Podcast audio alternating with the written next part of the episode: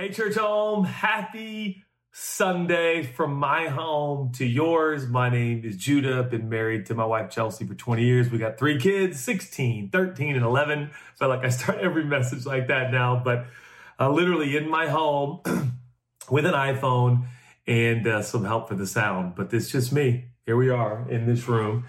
And uh, on this Sunday is part two. So on Wednesday, we did Jesus on Religion part one.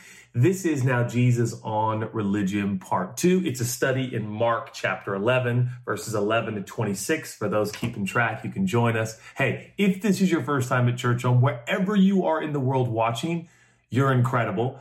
Um, thank you for being here. We love you. You do not have to believe what I believe or what anybody believes to belong here, be loved here, cared for here, seen here, celebrated here. Thank you so much for being with us.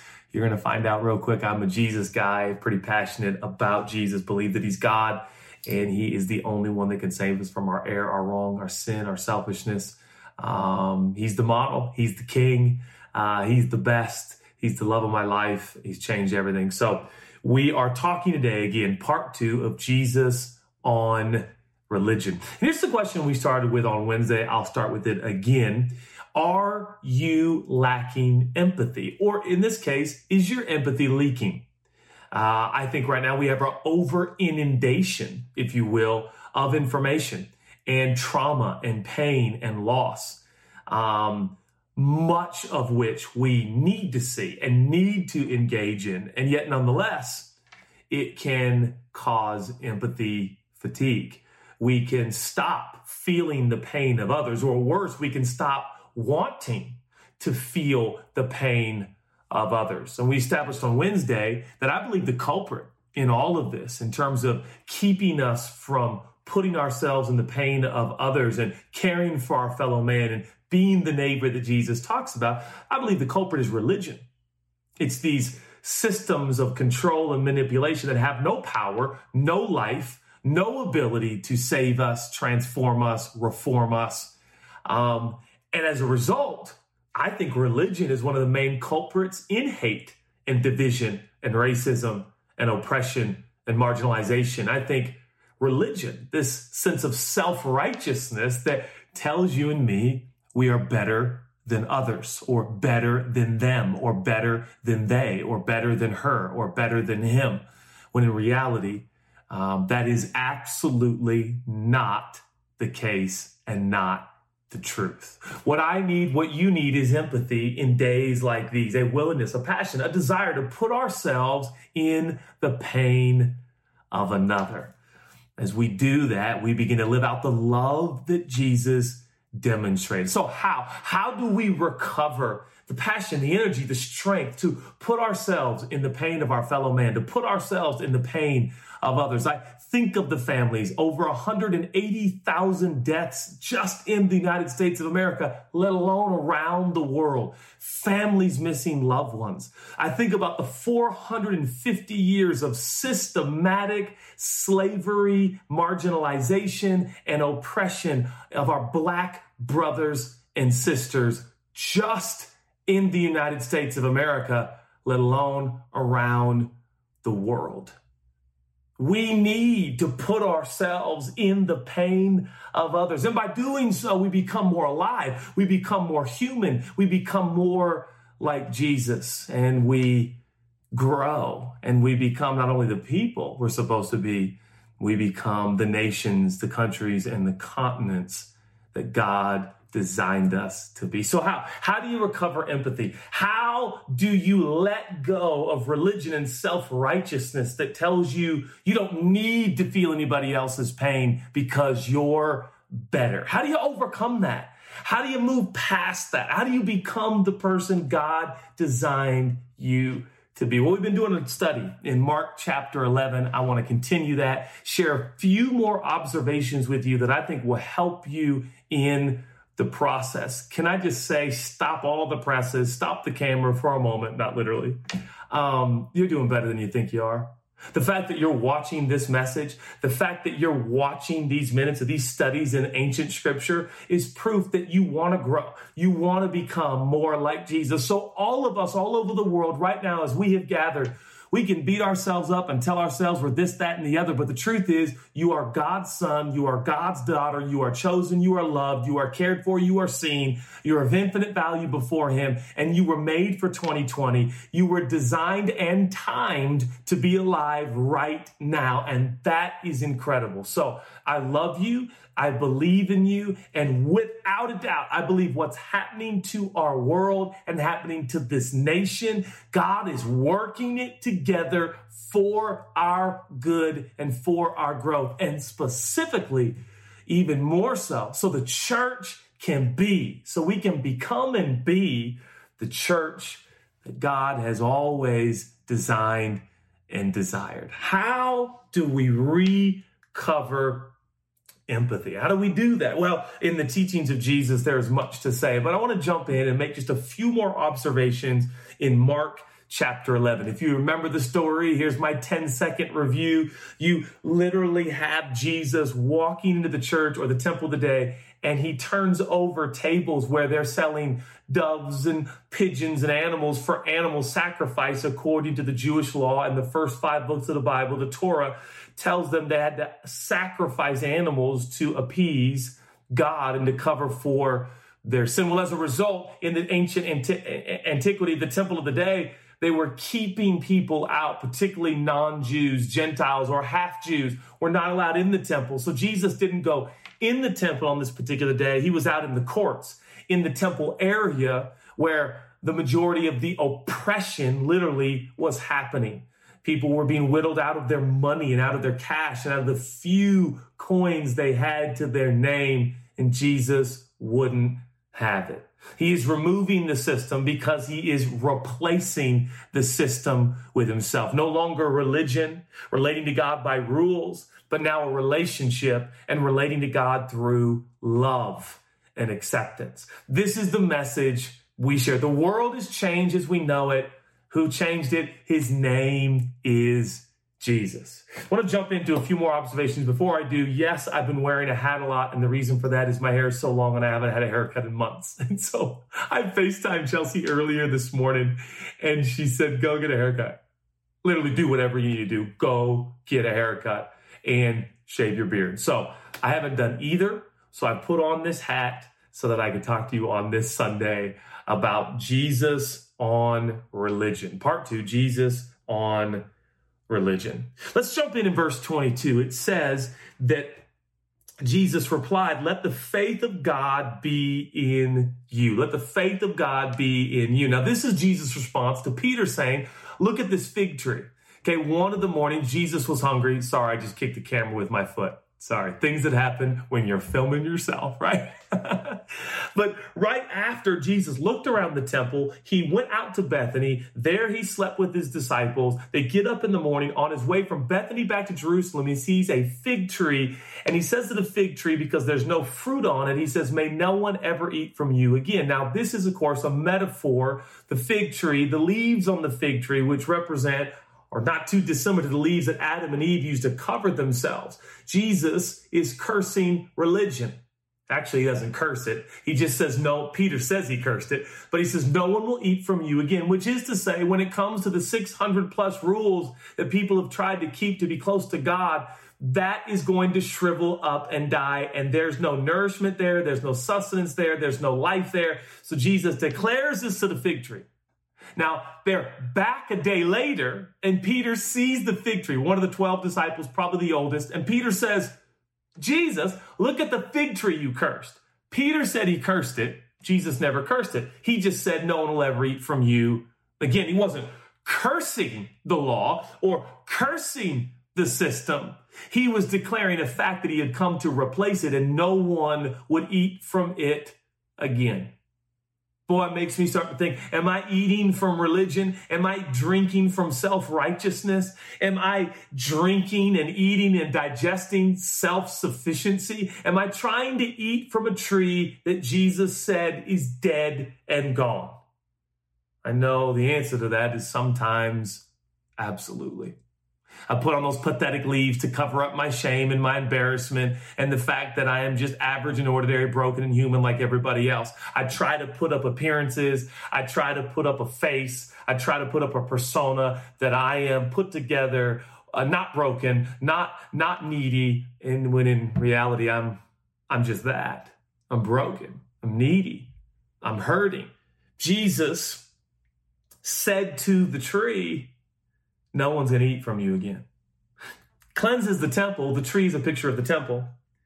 And then he teaches, which we talked about on Wednesday. I want my home, my church, home, house, church. I want it to be a place where anyone in all nations can share in a relationship with God through things like prayer. But you've made it, Jesus, a den of thieves or a place where people take and steal. They're takers instead of givers. And I said this on Wednesday, but one of the hallmarks of people who are relating to God based on relationship and Jesus and love is they are generous. They are givers. They are open hearted people, open handed people who welcome all people to share in the beauty, love, forgiveness, grace, purpose, and plan of Jesus for their life. But of course, if you're religious, you get in and want no one else to get in because you want that eliteness. You want that exclusivity, your self sustaining, self righteous rules that I, you, we have all tried to fulfill. When you even fulfill some of it, it begins to preach to you and tell you you're better, you're elite, you're separate from normal people or average people or below average people. And before you know it, you got classes and categories that God never instituted. In fact, he raged against. How do you recover empathy? Well, Jesus goes on to say, and he says, if someone says to this mountain, this is in response to the fig tree being dead, shriveled up, and dying. Peter's like, well, look what you did. He's like, pray, talk to God. You can do the same thing. I can do the same thing. What does this mean? Well, he says, if you say to this mountain and you have faith in your heart, be lifted up and thrown in the midst of the sea, it'll be done. Now, hold on a second. I've been alive for 41 years, raised by a pastor. He was raised by a pastor. He was raised by a pastor. He was raised by a pastor. Like, I've been around Christians for a long time, people who have faith in Jesus. I have never seen anybody have enough faith to put actual mountains into seas, lakes, rivers, oceans, or anything else. Not that mountains would fit in rivers, you know. I never seen this. So I'm like, Jesus, are you literally saying we should walk around and be like, Mount Rainier? You go into the sound. That's those are Seattle references, by the way. Mount Rainier, into the sound you know, and here comes Mount Rainier hovering over Seahawks Stadium, hovering over the Mariners Stadium. It goes over the wheel, right past the Space Needle, and crashes into the water. And all of Seattle goes, "What happened?" And and and and they find out that somebody from Church Home with a lot of faith just told Mount Rainier to go in the ocean. Well, no, that's that's chaos. That's that can't be what Jesus means. Well, if you look at the whole of Scripture, Scripture interprets Scripture. Do you know what mountains are metaphors for? Kingdoms, systems.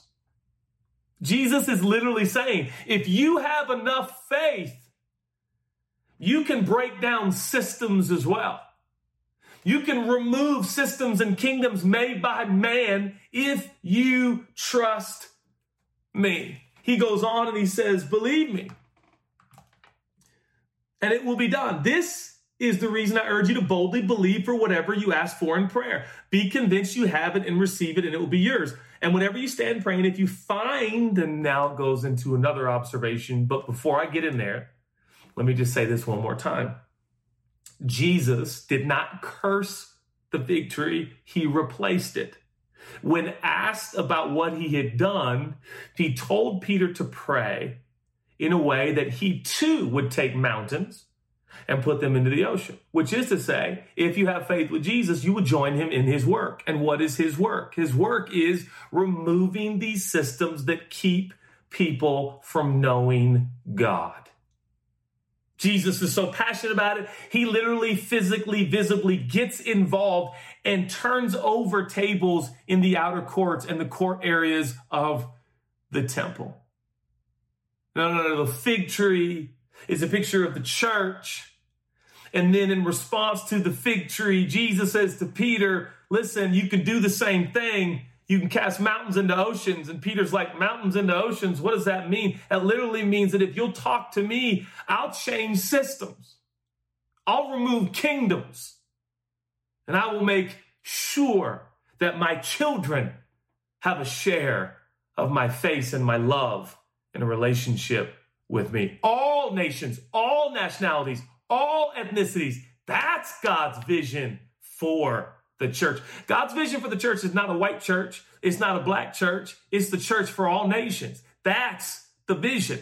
And yet, when you go back into the history of the United States of America, the entire reason we have a black church in this nation is because the white church wouldn't worship with African American men and women, boys and girls. And do you know why? Because of self righteousness and religion that led white people in the United States of America to believe, even theologically, that they were better than black people. Jesus says, the system is over. I've replaced it. Now the system is righteousness, peace, and joy. Now the system is integrate, integration. Now the system is love, mercy, right? Mercy triumphs over judgment. The system isn't judgment, it's mercy, not getting what we deserve.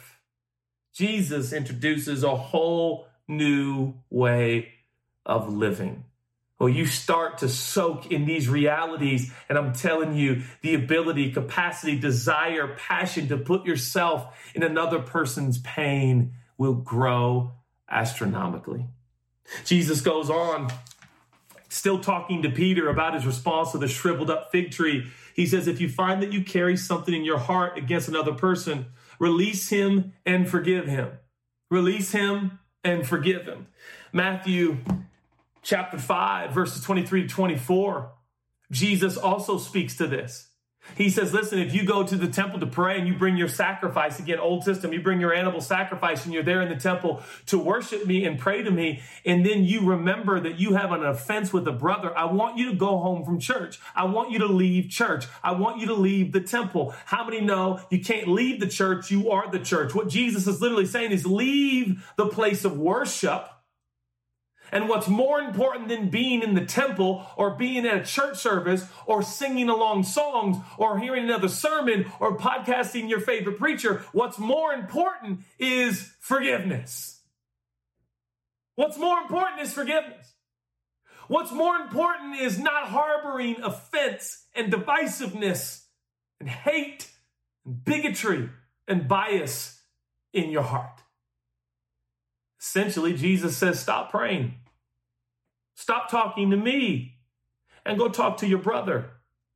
And then come back and talk to me. Can, can I make a point? If you talk to God and God's never talked to you like this, I wonder sometimes if we've really talked to God. Because God talks back. And He always talks back the same way He talks back here. Not the way we want to hear him, not the way we wish we heard him, but the way he speaks here. So if the way God speaks to your mind and your heart is different than how God speaks here, it's pizza. It's not God. But if you pray and you ever feel God nudging you to stop praying and go forgive your brother in your heart, I would urge you to stop, ask God for his help, and call up that brother and sister and release them. Let it flow is one of the meanings of forgiveness. Let it flow. Let forgiveness flow. The flow of forgiveness is far more important than the flow of people into buildings. What we need in 2020 is a flow of forgiveness. In fact, I wonder if while we're at home, we can access the flow of forgiveness a little bit easier because I think sometimes when we flow to a building, we think we have flowed in forgiveness. But Jesus says you might need to leave the building to go make things right with your brother. Please understand and hear the priority of God when it comes to our spirituality and our journey. I don't want religion. Religion keeps you out of the flow of forgiveness. It keeps you separated. It keeps you elite. It keeps you exclusive. It keeps you from exposure and education. Religion. Self righteous, self contained, self serving, self being, self doing. These are the ways of religion. Lastly, I'm coming to a close. It gets worse. and I mean better, but more challenging. Same passage. Jesus says, if you find it, if you find in your heart you carry something in your heart against another person, release him and forgive him, so that your Father in heaven will also release you and forgive you of your faults. So that your Father in heaven will also release you and forgive you of your faults. So that your Father will, uh, whoa. And then a debated verse of whether or not it was in the original canon, the original manuscripts. It's debated. But listen, but if you if you will not release forgiveness and don't ex, then don't expect your Father in heaven to release you from your misdeeds. Whoa. Whoa. Where's the grace in that? Where's the love in that? Judah, are you, is this sermon going to end with you telling me that if I don't forgive my brother, God won't forgive me? That's what it says. What could Jesus mean? What could he mean? What could he be saying? I want to show you in conclusion what Jesus does on a regular basis when he teaches and he preaches. He does it on a regular basis. He is constantly concluding talks and scenes with statements that are so difficult and so beyond us. It leaves us something like this. What am I? What? Now, you may be sitting here going, I have no unforgiveness towards anyone. Therefore, God will forgive me. So maybe you're like, well, I like this message. But for the rest of us, we know we've had unforgiveness in our hearts lots of times, even for 10 minutes, some for 10 months, some for 10 years, some for a lifetime. So, does that mean Jesus won't forgive anybody who doesn't forgive those who hurt them and offend them? No, because that's inconsistent with Scripture. What Jesus is doing is he's trying to bring the listener and now the reader to this place. Here's where the strength is. Here's where his power is. See, his power is most potent when you and I are done. I'm done, God. I don't have anything else to give. I can't fix this country. I can't force people to see what I see. I can't make white people love black people. I can't phys- I, I'm try- I can't stop the killings, the murders. Feel like I can't change the system. So we read scriptures like this, and if you're like me, you kind of go, I don't understand what that means. Anyways, I'm going to go and live my life and live my day and try harder and be better.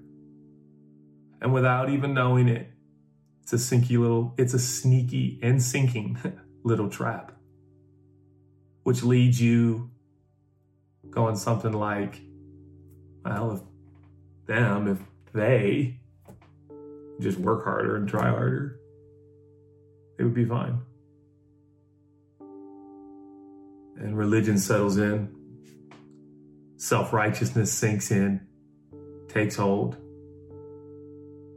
and our hearts get hard and our heads get full of opinions, and our lips just keep moving and talking. And so, parts of the world seem to think that Christians are opinionated, isolated, elitists who are sitting back in their churches critiquing a broken culture. Can I ask you? Is that what Jesus looks like?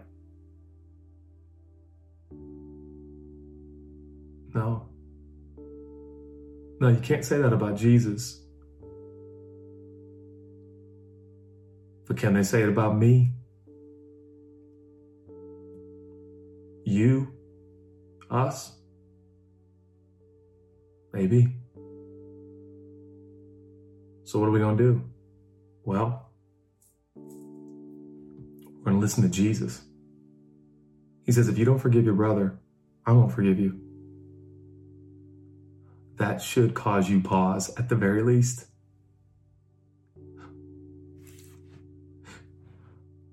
Well, Jesus, I sometimes I just it just is there. And I don't even know like you ever had this experience? You think like I'm good with everybody. I'm good. It's kind of what my personality is. I want everyone to get along, and it's just it's just my personality. So, um, I tend to think that like I have no offense with anyone. It's just I'm just not I'm not, I'm not an easily offended person. That's probably why. But I'm like I'm good. But then you ever been in a room with someone, and you get that little twinge in here? It's like, mm. and you're like, I'm gonna I'm gonna not talk to them. I'm gonna kind of avoid them. They're so annoying. This is so dumb. you ever been there? You know what that's called? Unforgiveness, bitterness, strife, jealousy, envy. You know what Jesus says? You harbor that in your heart, I won't forgive you.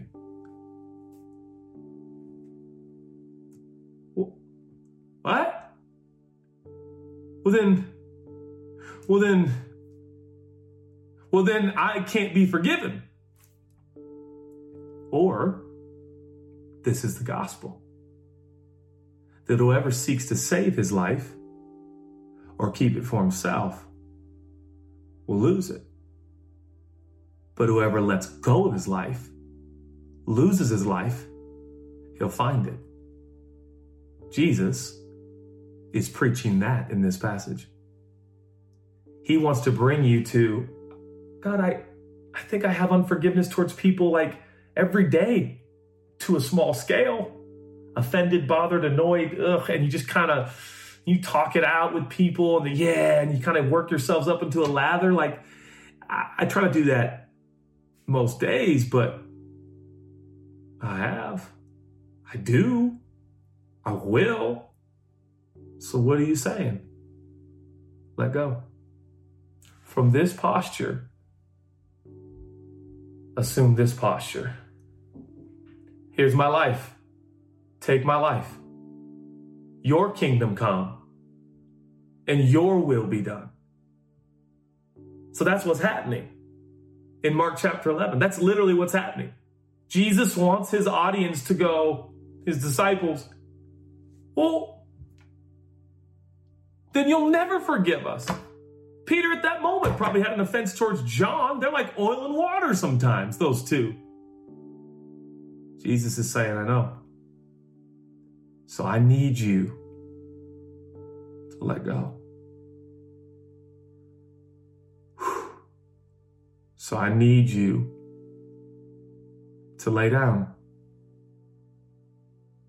I need you to let go of your life. Humble yourself. Jesus says, you know, a lot of people didn't understand who he was hanging out with during his three and a half year public ministry. He had friends that the church didn't have. He shared meals the church didn't share. And when some of the religious leaders asked, he said, "Oh, you you've missed the point. I I came for people who know they're sick Can't save people who think they're well and good. Prerequisite for the gospel is a willingness to go, I'm broken and I'm hurting. The road ahead for this nation is long. The road ahead for this church is long. Much work is yet to be done, church home. But I assure you, if this path is the path of righteousness, if this is the path of brokenness, if this is the path of humility, if this is the path where we lose our life, then I am sure this is the path Jesus has chosen. The path of self righteousness and self sufficiency and self importance and, and opinions and what you desire and what you want when you want that that's not the path the path is i don't know god i trust you. Help me. Continue to heal me. I'm broken. I guess on this sunday i'm hoping for our church. If I'm your pastor and this is your church, I'm hoping that maybe instead of just emphasizing prayer and worship and church attendance, what if we emphasized forgiveness? What if the message of Jesus was leave the building, go home? and practice forgiveness in your neighborhood, with your neighbor, with your brothers and sisters, with people who don't look like you, and even those you call your enemy. Let the flow of forgiveness rush through church home. For we know we are broken and we are hurting and we are lost without our King, without our leader. But I got good news. We have him and he has us. Jesus has replaced the system of religion, trying harder, doing better, getting good. He's replaced that system the system that was focused on your performance has shriveled up and died. There's a new order and there's a new system, and it focuses on the performance of Jesus. And broken people can access the gift he's made available through his performance, and that is forgiveness forever. Jesus, I thank you so much for what you're doing and what you're saying in our church. I love you. I love you. May church home be a place where your spirit is vibrant and alive and forgiveness flows and the flow doesn't stop. You forgiving us, us forgiving each other. Thank you, God. If you're here today and you say, Jude, I'd like to become a follower of Jesus, just want you to do this wherever you are in that cafe right now. Just lift up your hand. I receive and I believe. If you believe in your heart, which means to receive the gift of Jesus, you believe he is who he says he is, the king of the world, God with skin on, maker of heaven and earth. It's a good God. He's the only God. If you believe that, you receive him, you're forgiven forever without question. All your error and your wrong, past, present, future, is totally and completely forgiven.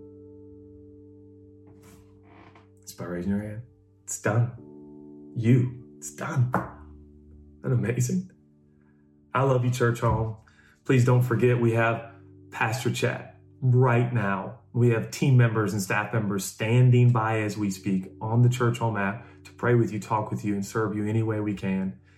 And secondly, please don't forget digital meetups right after this, as soon as I'm done talking, digital meetups so you can meet people, get involved, get engaged. We have, uh, I think, well over 200 homes that are practicing together their faith. They're joining with Church Home. They're part of Church Home. It's amazing. And more and more and more spaces and places and homes and ethnicities and languages are joining Church Home all over the world. It's incredible. I love you so much.